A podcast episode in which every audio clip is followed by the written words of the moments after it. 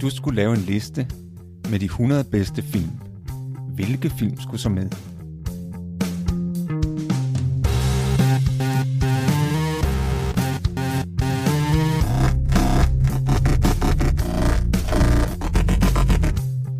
Hej, jeg hedder Morten. Og jeg hedder Thomas.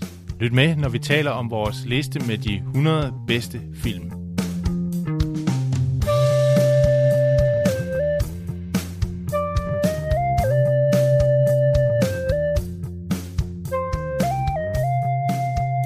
Hej og velkommen til vores podcast 100 bedste film.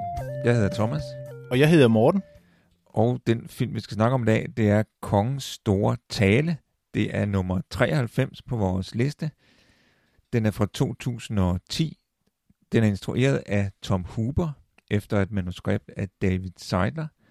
Og i hovedrollerne ses Colin Firth og Jeffrey Rush. Og vi skal som sædvanligt advare mod spoilere. Vi afslører filmens handling og filmens slutning. Så hvis man ikke vil udsættes for spoiler, så skal man se filmen, før man hører vores podcast. Filmen starter med en øh, lang, pinlig, ubehagelig scene, hvor vores held, prins Albert, hertugen af York, han skal holde en radiotransmitteret tale, som er en hilsen fra hans far, kong Geo den 5. Og vi er altså i England i midten af 20'erne. Man kan virkelig se, hvordan Colin Firth, som, som spiller den her Prince Albert, er fuld af ubehag ved situationen. Øh, han stammer og har meget svært ved at, at holde taler generelt, og, og behersker absolut ikke ordets magt på nogen måde. Og det bliver også en meget pinlig sag for dem, der skal høre på ham. Det er, der kommer vi altså ind i, i filmen. Ham her, Bertie, som han også bliver kaldt i, øh, i sådan øh, hjemmekredse, han går til forskellige talelæger, der, der skal forsøge at afhjælpe ham med den her, det her handicap, den her skavank.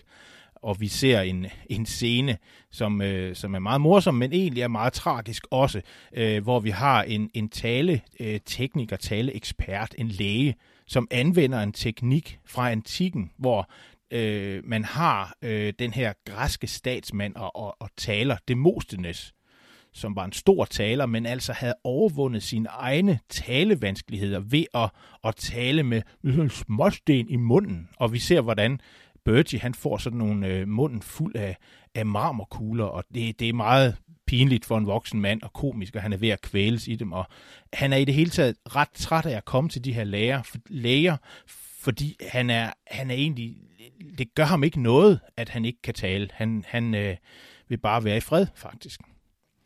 Men så får hans kone altså ham ind hos en, øh, en australsk talelæge, som, øh, som har et godt ry som taleterapeut. Eller det vil sige, det har han faktisk ikke. Han har ry for at have en meget utraditionel tilgang, men hun er jo desperat. Så kommer Bertie ind til ham, og den første konsultation, det er faktisk ikke særlig vellykket.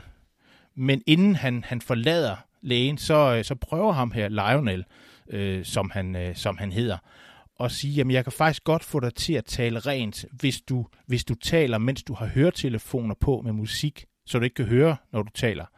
Og det prøver han så, og han, han brænder sådan en, en plade til Bertie, som han tager med. Og på et tidspunkt, så lytter Bertie selvfølgelig til den her plade. Og så kan han høre, at han faktisk kan tale rent. Og så kommer han jo tilbage til tale pædagogen der, og, øh, og de får et, øh, et venskab. Det, der så bryder det her, det er, at øh, Bertie pludselig skal overtage tronen, da der sker det, at hans bror David faktisk øh, bliver, bliver konge i, i 1936, hvor, øh, hvor kong Georg den 5. han altså dør. Og så, men så umiddelbart efter, så abdicerer Edvard, kong Edvard der, fordi han er ude i sådan et uortodox ægteskab, og så er det pludselig Bertie, der sidder i tronstolen, og, og det er han sgu ikke meget glad for. Men han har jo ham, hans, øh, hans øh, gode ven, talepædagogen Lionel, der hjælper ham igennem. Først skal han tale, da han skal indvise som konge, og, øh, og der kommer Lionel der lidt i, i, i beknep, fordi han er jo faktisk ikke uddannet læge, viser det sig. Han er skuespiller, men er faktisk rigtig dygtig til det her talehåndtering. Så, øh, så vi har lige ærkebiskoppen af Canterbury, der skal bankes lidt på plads. Og så går det hverken værre eller bedre, end at krigen bryder ud i 1939, og der skal han jo holde, lige pludselig skal han holde en utrolig vigtig tale. Det er der titlen kommer, kongens store tale, hvor han skal tale til folket, der, hvor de lige er gået i, øh, i krig mod Nazi-Tyskland. Der viser han virkelig, hvordan han, øh, han øh, kan komme igennem det her med hjælp fra, fra Lionel. Øh, og det, er jo, det ender jo så med, at, at, øh, at Bertie, øh, kongen der, bliver, bliver den store, det store samlingspunkt, nationens samlingspunkt i løbet af, af 2. verdenskrig. Og, og så slutter filmen så umiddelbart efter det det her øh, problem med at tale, og især det at tale for en forsamling, det er jo, øh, det tror jeg, der er mange mennesker, der kender til, at det kan være lidt skræmmende. Øh, selvom man måske ikke stammer eller ligefrem har talevanskeligheder, så kan det at skulle tale for en forsamling godt være lidt skræmmende. Faktisk så øh, kom jeg i tanke om en vidighed, der handler om det. Og det er en vidighed, jeg har hørt i øh, hos Jerry Seinfeld hvor han siger, at øh, man har lavet sådan en undersøgelse om, hvad folk er mest bange for. Og, og det, som de fleste mennesker er mest bange for, det er netop at skulle tale for en forsamling. Og det, der så kommer som nummer to, som folk er næst mest bange for, det er døden. Og så siger, så konkluderer Jerry Seinfeld, det vil altså sige, at de fleste mennesker har det altså sådan, at hvis de kommer til en begravelse, så vil de hellere være den, der ligger i kisten, end den, der skal holde talen. det, det er rigtigt, det der med at, at holde en tale eller udtrykke sig sådan over for en stor forsamling, det, det er noget, som der er mange, der har, der har det svært med. Og det er jo også derfor, at den første scene i filmen er så frygtelig, og i det hele taget hele det der med at være på, bliver jo vendt om her, fordi Bertie, han vil jo helst ikke være på. Nu skal han pludselig være på, og, og hans far, kongen der, øh, som, som jo er spillet fantastisk af Michael Gambon, ham, ham Dumbledore fra Harry Potter, han siger jo, ah, men øh, nu må du bare øh, se at komme i gang, knægt. Ikke? Altså han har sådan en meget konservativ holdning til det, at jamen det er da bare noget, du skal bare se at gøre det, det er ikke så svært. Og han har jo også en, en, en øh, pointe på et tidspunkt, hvor han fortæller sønnen om, at i og med radioen er kommet, jamen så er vi nødt til at holde, holde taler, de kongelige de sådan, han, han siger, vi er jo faldet så langt, så nu skal vi være skuespillere og, og, og præstere og performe. Det er jo et, et, et trin ned af, af stigen for de, for de royale. Og, og i det hele taget er det, er det jo også et spørgsmål, der bliver diskuteret i den her film, eller som der er forskellige øh, holdninger til, det er, jamen, hvad er egentlig problemet? Altså, for de har jo selv den opfattelse, kongefamilien har jo selv den opfattelse til at begynde med, jamen, at det er jo bare sådan et, et mekanisk problem. Øh, så så øh, da, da kongen første gang møder øh, taleterapeuten Lok, så, så øh, beskriver han det jo også bare som et mekanisk problem. Altså, for eksempel siger han, jamen vi skal jo ikke tale om personlige ting. Altså, det er bare det er sådan noget taleteknisk, du skal lære mig. Ikke? Øh, vi skal ikke sådan tale om personlige ting. Det ændrer han jo så mening om efterhånden, eller øh, han kommer til at ændre mening, fordi Lok ser det jo helt klart som et psykologisk problem. Og, og det er jo også, øh, det, det blev også skildret i kraft af den scene med, med den der plade, hvor Luke beder ham om at, at, at holde en tale, som han ikke selv kan høre, fordi han har, han har musik i ørerne. Ikke? Og det gør han perfekt. Det viser jo netop, at det er et psykologisk problem, fordi i det øjeblik, han ikke kan høre sig selv stamme, så taler han perfekt. Det er jo ligesom en ond cirkel, at det er ligesom et loop med, at man hører sig selv stamme, så bliver man nervøs, og så stammer man endnu mere. Og det er lidt det der loop, kan man sige, den der onde cirkel bliver brudt ved, ved, ved at du pludselig ikke kan høre dig selv. Og han siger også, at du har jo en monolog inde i dit hoved, det har alle mennesker, og der stammer du jo ikke. Og, og det er jo rigtigt, at når man, når man taler med sig selv inde i hovedet, så stammer man ikke. Og derfor så siger talepædagogen, at du jo du er nødt til at for det første at få nogle, nogle redskaber til at håndtere den her stamme, og så må du simpelthen få en, en tro på dig selv, altså du må få den her tillid tilbage. Og på et tidspunkt begynder de jo også at tale om personlige ting, og det viser sig jo, at, at den her stakkels uh, Bertie har jo skabet fuld af skeletter. Han er jo blevet uh, misrygtet af barnepigerne der på slottet, så han har fået kronisk mavepine. Han har haft kalvknæ, hvor han har fået skinner på benene, meget smertefuldt.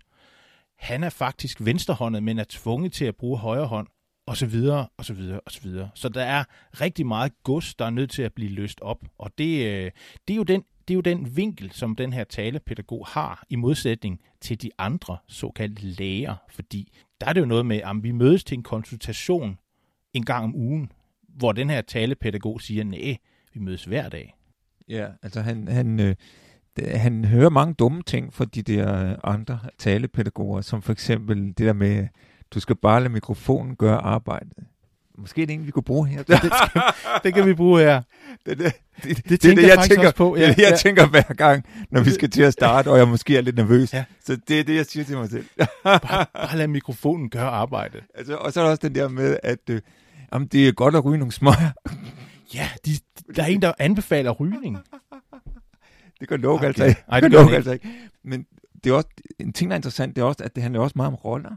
Altså i og med, at Luke har den her psykologiske tilgang, så er han jo også meget opmærksom på, jamen, hvad er det for en rolle, som kongen ser sig selv i? Eller og kan han i det hele taget se sig selv som konge? Ikke?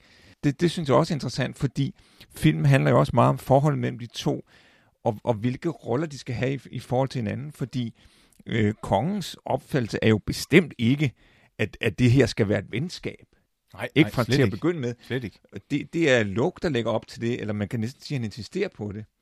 Altså han spørger, han, han spørger ham der ved den første samtale, om hvad skal jeg så kalde dig? Ikke? Og så, er det noget med, ja, jamen, du skal til dem at tale mig hans kong, din kongelige, deres kongelige højhed, hvis nok, ikke? Jo, og så derefter sir. Ja, og, og, og mit navn, hvis du endelig skal bruge mit navn, ja, så kommer alt det der. Ja, øh, Albert, George og hvad ikke? Og så siger Luke, hvad med, at jeg bare kalder dig Bertie?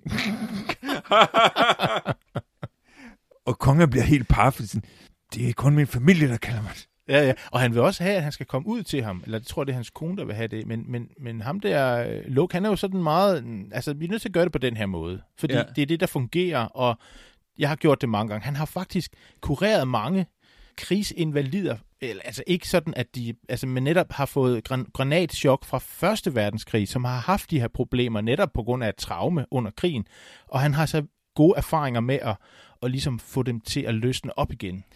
Og, og det man kan sige, det er, at, at det handler jo også om setting.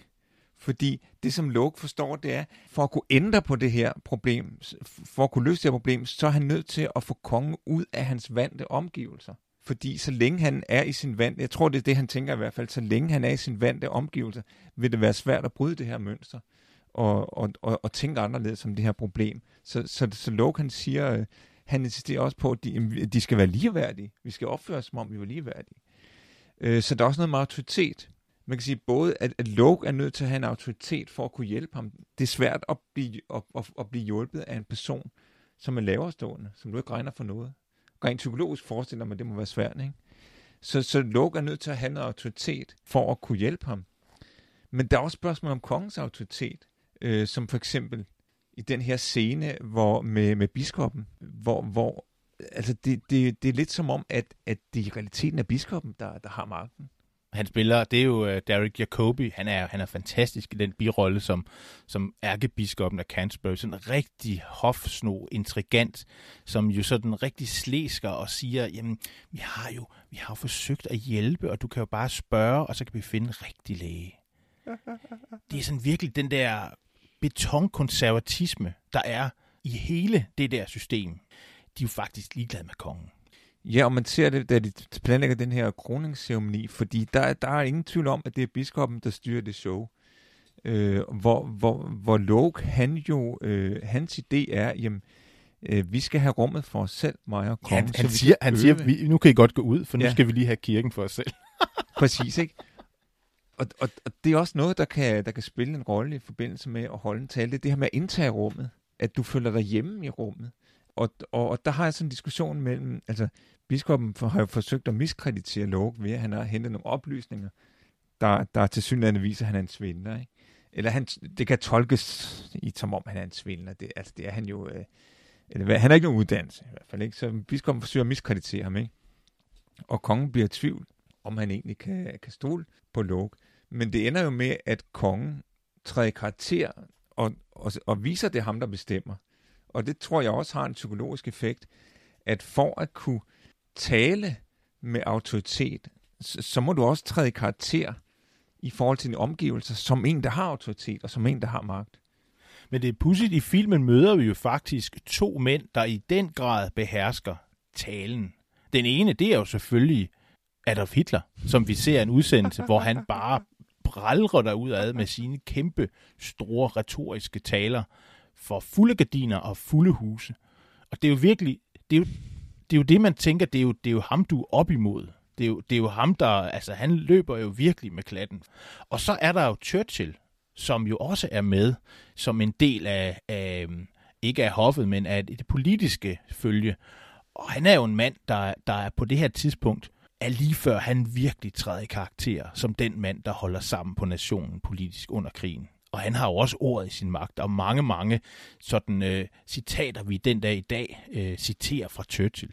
Så han er jo på den måde, er der jo sådan, der er jo andre i, i filmen, som er gode til at tale. Ja, man kan sige, at Churchill er, er jo på det her tidspunkt, øh, hvor, kongen, hvor kongen holder sin, sin tale, som lige der, hvor krigen starter, der, der er Churchill jo endnu ikke blevet kendt som den store taler, fordi han er ikke blevet premierminister nu. Men vi har øh, Hitler der, som holder sin radiotaler, og, og der er sådan en meget sjov scene, hvor, hvor de, de ser en optagelse af Hitler, der taler, og de forstår jo selvfølgelig ikke tysk, så, så, så kongens datter spørger, hvad, hvad er det, han siger, far? Hvad er det, han siger? Hitler han står bare der og rappler, som, som vi kender ham, ikke? Og så siger, så siger kongen, så siger han, I don't know what he's saying, but he seems to be saying it rather well. det er meget pudsigt, at han har, han har, han kan selvfølgelig ikke måske forstå det tyske, men han har jo blik for teknikken. Det er jo der, han er. Han kan se, han har fandme en god teknik. Ja, og, og så alligevel, øh, altså egentlig kan man sige, at, at kontrasten kunne, kunne ikke være større mellem ham og Hitler. Også i deres måde at tale på, fordi kongen har jo den her, altså kongens tale er jo meget, meget planlagt. Øh, meget, meget nøje, hvad skal der siges, og hvordan, og det er øvet, ikke? Og hvor lang tid vil det tage, det er så så mange minutter, ikke? Det er måske fem eller ni minutter, ikke? Og han har manuskriptet der, ikke? Hvor titler, han taler jo helt uden manuskript, og han taler meget længe, ikke? Og så er der også det her med pauser, hvor det er jo et problem, når, når man stammer, at der, at der ofte opstår pauser, mens man prøver at få sagt det næste, næste ord, ikke? Og så siger Loke jo, så siger han, jamen det er ikke, det, du skal ikke se det som et problem med de der pauser, fordi det er fint, at der er pauser, fordi det skaber bare sådan en højtidlighed. Øh, og så siger, så siger kongen, nå, men øh, hvis, hvis pauser skaber højtidlighed, så er jeg den mest højtidlige taler i verden. Men det er netop, som du siger, det er et spørgsmål om teknik og om at finde en bestemt stil at tale ud fra. Og vi, øh, vi ved jo, at der er mange, mange forskellige måder at tale på. Øh, for eksempel Obamas taler, som vi har lyttet til, hvor man jo næsten kan, man kan næsten blive klog bare ved at lytte til det, han siger, fordi han forklarer det meget, meget pædagogisk, synes jeg i hvert fald. Og så er der sådan en tale som, som Hitler for eksempel, hvor man jo bliver rettet ind. Man, man, man, man lukker ligesom af, tror jeg, og så bliver man bare rettet ind. Det er sådan, man skal have det, og føle, og tænke og gøre. Okay, så ved vi det. Så det er meget let bare at følge med i det. Og så er der sådan nogle, nogle taler, der ligesom kan sådan, du ved, starte med, øh, jeg er jo ikke, nu er jeg jo ikke nogen stor taler. Og så ved man bare, okay, her kan vi godt droppe ud, fordi der bliver ikke sagt noget vigtigt her. Altså, der er mange floskler i taler også, som man skal, man skal hele tiden prøve at komme om ved det. Jeg kan huske, at øh, Cicero, jeg tror, vi har snakket om Cicero nogle gange her, var jo også en stor taler og, og også har skrevet, man har mange efter, efter, efter hvad hedder det, efterladte taler af Cicero. Og der er på et tidspunkt, jeg tror, vi har snakket om det før, hvor han holder en tale til sin ærkerival, eller det er ikke engang en rival, men en skurk, Catalina, en af de katalinske taler. Og mens han holder den der tale, han er lige gået i gang, han har faktisk selve talepergamentet i hånden, så kommer Catalina ind i senatet og sætter sig ned. Og det griber Cicero så.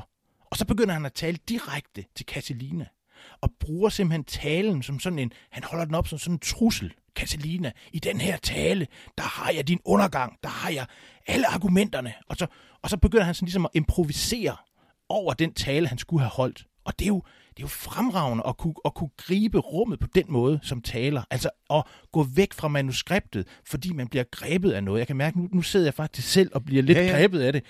Øh, og, og, og, og det tror jeg, man, man bliver en god taler, hvis man kan finde det drive. Ja, altså øh, man, man kan også spørge, hvad, hvad, er det, hvad er det, der gør en god tale? Det kan være forskellige ting. Altså, jeg, jeg, jeg tror, jeg, jeg ser det sådan, at øh, altså, der, for det første skal der være et indhold. Altså, man kan ikke komme helt udenom hvad der bliver sagt. At der skal ligesom være et budskab, som, som virker troværdigt og, og fornuftigt. Ikke? Så, så, så talen skal have et indhold. Øh, øh, hvis det kun bliver sådan nogle flotte ord, ligesom lidt, man kender de der øh, spindoktorer, ikke? Som, de, de er jo rigtig gode til at regne ud, hvordan man, man siger noget, der lyder smart, ikke? Og det er jo ikke noget nyt fænomen. Det kender, det kender man helt tilbage fra oldtiden. Der havde man sofisterne, ikke? Så det var også nogen, der kunne lære folk, hvordan du kan, kan sige noget, noget på en smart måde, der får dig til at, fremstå troværdig, men, men, men som reelt er, er uden indhold. Øh, der, jeg kan godt lide, når der er et indhold i en tale, men, men indholdet gør det ikke alene. Der er også, der er også en udførelse, som kan være mere eller mindre god. Ikke? Og, og så er der også, øh, synes jeg, der, der skal være en struktur. Altså for eksempel, hvis vi tager, hvis vi tager et meget kendt eksempel, fordi der findes jo også skrevne taler, ikke? eller der findes taler, som er blevet skrevet ned fra gammel tid. Ikke? Et, et meget kendt eksempel, det, det er Jesus bjergprædiken, som er nok den mest kendte tale, Jesus har holdt. Ikke? Og, og, og, og der er jeg enig i, at der er et fantastisk indhold. Han siger nogle virkelig gode ting i den tale, som, som man bliver rørt af, og, og som har stor betydning. Men som tale, altså, fordi i virkeligheden er det ikke nogen tale, fordi det, det er øh, med, med stor sandsynlighed noget, som er redigeret. Det er forskellige visdomsord, som Jesus har sagt, som, som nogen senere hen har sat sammen som en tale. Ikke? Sådan en slags highlight. Ja, det er ligesom en samling af visdomsord, ikke? Men, men den har ikke den her struktur eller sammenhæng, som rigtig tale skal have. Så der har vi indholdet, som jeg ser det helt klart indholdet, men mangler lidt strukturen og, og sammenhængen. Hvorimod, hvis vi skal blive den religiøse, religiøse genre, en tale, som har gjort meget indtryk, stort indtryk på mig, det er, det er en tale af Buddha, som, som hedder Ildtalen, hvor, han, hvor du kan tydeligt se, om det, det, der er ikke noget, der er redigeret her. Det er, det er en person, der har sagt det her. Og, og hvor han, ja, han taler om sanserne, om hvordan man skal give slip på sanserne, øh, fordi at det handler om, hvordan man kan blive fanget af, af sansindtryk, og, og skal give slip på sanserne, og for at komme ind i en meditativ tilstand. Øh, og, men, men, men det, der, der, der griber mig ved den tale, det er den systematik, man kan mærke. Der er gentagelser. Og det er nærmest som et schema, han siger. Han siger, siger han, når øh, øjet står i flammer, og øh, øh, de synlige ting står i flammer, og tænkeorganet står i flammer, slutter, synsbevidstheden og, og, står i flammer, osv. så Meget, meget systematisk. Så kommer næsten til høresansen, så kommer alle sanserne systematisk, og med, med hvorfor det står i flammer, ikke? Og så, og så fortæller han, når man nu oplever, at det står i flammer, det er sådan et billede, han bruger, ikke? Øh, det flammer af, af øh, dumhed og begær og had. Ikke? Den systematik, der er i det, ikke? Der kan, altså, det bliver jeg grebet af. Så jeg tror også, Buddha var en stor taler. Det er der ingen tvivl om. Det tror jeg bestemt også. Jeg har, jeg har fået det råd, kan jeg huske. Øh, jeg tror også, jeg tror faktisk, det var Cicero, som øh, gav mig det. Altså ikke personligt i en overlevering. Det er en, øh, et, et latinsk øh, citat, og jeg kan stadigvæk huske, huske det. det er, det lyder sådan her. Rem tenet verba sequentur. Og det betyder oversat... Er det jeg rigtigt? tror, jeg ved, hvad det betyder. Ja. Måske ikke ordret, men hvis du fokuserer på sagen, så kommer ordene ja. af sig selv. Hold dig til sagen. Hold ja. fast i sagen, så kommer ordene af sig selv. Så, du... så vær inde i stoffet. Ikke? Ha' sat dig godt ind i det, du vil fortælle om. Vær omkring det. Ha' forberedt dig. Men, men ikke sådan ligesom forberedt, hvad du vil sige ordret. Men hvis du så går i gang med det, jamen så følger ordene af sig selv. Det er, sådan, det er jo også et eller andet øh, spil om at have tillid til, at du kan godt holde den her tale, fordi du ved noget om det. Præcis. Fokuser på, hvad du vil sige, og ikke så meget på selve ordene. Altså, jeg tror, at jeg tror, man kan komme galt af sted, hvis man fokuserer meget på ordene. Altså, det kan man også se hos forfattere. Altså, der, der, der er mange moderne forfattere, der forsøger at imponere med deres sprog. Ikke? Men, men, men hvor det, det virker tomt. Altså, der er, ikke, der er ikke noget bag ordene. Jeg, jeg kommer også til at tænke på noget, som, som jeg engang hørte nogen sige, altså det var sådan en, der skulle vejlede os i, hvordan vi skulle skrive opgave på universitetet, ikke, som sagde, jamen øh, et godt sprog, det er et, som man ikke lægger mærke til. Det er ligesom et vindue, du ser ud af, ikke? fordi at sprogets eneste opgave, det er, at det skal vise, hvad du mener, hvad du tænker, men sproget skal ikke gøre opmærksom på sig selv. Det synes jeg, hun havde en, en, en pointe i. Det er også et, et godt råd. Så vil jeg give måske det sidste råd, men i hvert fald et råd, det er, at nogle gange er det der med at tale jo også et spørgsmål om at overtale, altså at overbevise nogen om sit eget synspunkt. Og der har man jo, man har jo tre greb, som man siger, man kan tage, man kan tage frem af værktøjskassen, alt efter hvad for et, et publikum man har. Fordi folk bliver overbevist af forskellige ting. Øh, man taler om ethos, logos og pathos. De, de er sådan tre klassiske retoriske knep. Og så noget som, som pathos, det er jo... Øh, det er jo noget med, at man skal... Hvad er det egentlig, der, Thomas? Det er, når man skal... Er det, er det følelser? Det er følelser, ikke? ja. Hvor man Ja. siger, det skal bare have fuld skrue med, på det følelsesmæssige plan. Altså, vær meget personlig. Tal direkte til personen. Sæt, sæt dig i hans sted og fortæl om, jeg har også engang haft en kat, der skulle dø. Derfor er du nødt til at give mig de penge til dyrlægen, så min kat ikke skal dø, ligesom din. Meget, meget følelsesladet tale, ikke? Så er der måske en anden person, der, der tænker, jamen det der med følelser, det er jeg så ikke interesseret i, men er meget sådan logisk, så er det logos. Så skal man sige, prøv at høre her, hvis du ikke giver mig penge til dyrlægen, så min kat kan overleve, så kan jeg ikke komme i morgen og hjælpe dig med at slå dit græs. Okay, det kan han godt forstå. Der er ikke noget med følelser, men det giver mening. Altså, der er noget logik i det. Ingen, eh, hvis min kat ikke er der, så kan han ikke få slået sin græsplæne. Det er logos. Så er der ethos. Hvad er det nu, det går ud på, Thomas? Det er personen, der, det, det er personen, der taler. Det, det er noget med, at, at du har en autoritet, sådan at øh, du har en troværdighed, som, som betyder, at jamen, du skal tro på det, fordi jeg siger det. Fordi det er jo mig, der siger det. Ikke? Det kan godt være, hvis det var en anden, der sagde det samme, så skulle du ikke tro på det. Men, men nu skal du tro på det, fordi det er mig, der siger det. Jeg må indrømme, det, den er jeg nok ikke så meget for. Eller øh, det, det, jeg må nok ikke så glad for nogen, der taler fra den synsvinkel. Altså, den bruger man ikke så meget i dag. Der er det meste følelsesmæssige. Man bruger den, jeg tror, Pathos, man, man, altså, øh, man bruger den lidt, øh, men, men måske ikke... Øh, Det er, sådan, det, det er, når man kommer ned på bunden af redskabskassen. Ja, ikke? ja, ja, så, så, præcis. Så, hvad skal vi, Præcis. hvad skal vi hive frem? præcis, det tænker jeg også. Ja. Og det tror jeg er en god slutreplik. Vi skal nemlig til at runde af. Jeg hedder Thomas, Jeg hedder Morten. og den næste film på vores liste, det er Tinker, Taylor, Soldier Spy, som er fra 2011. Den er instrueret af Thomas Alfredson og har Gary Oldman i hovedrollen. Vi ses.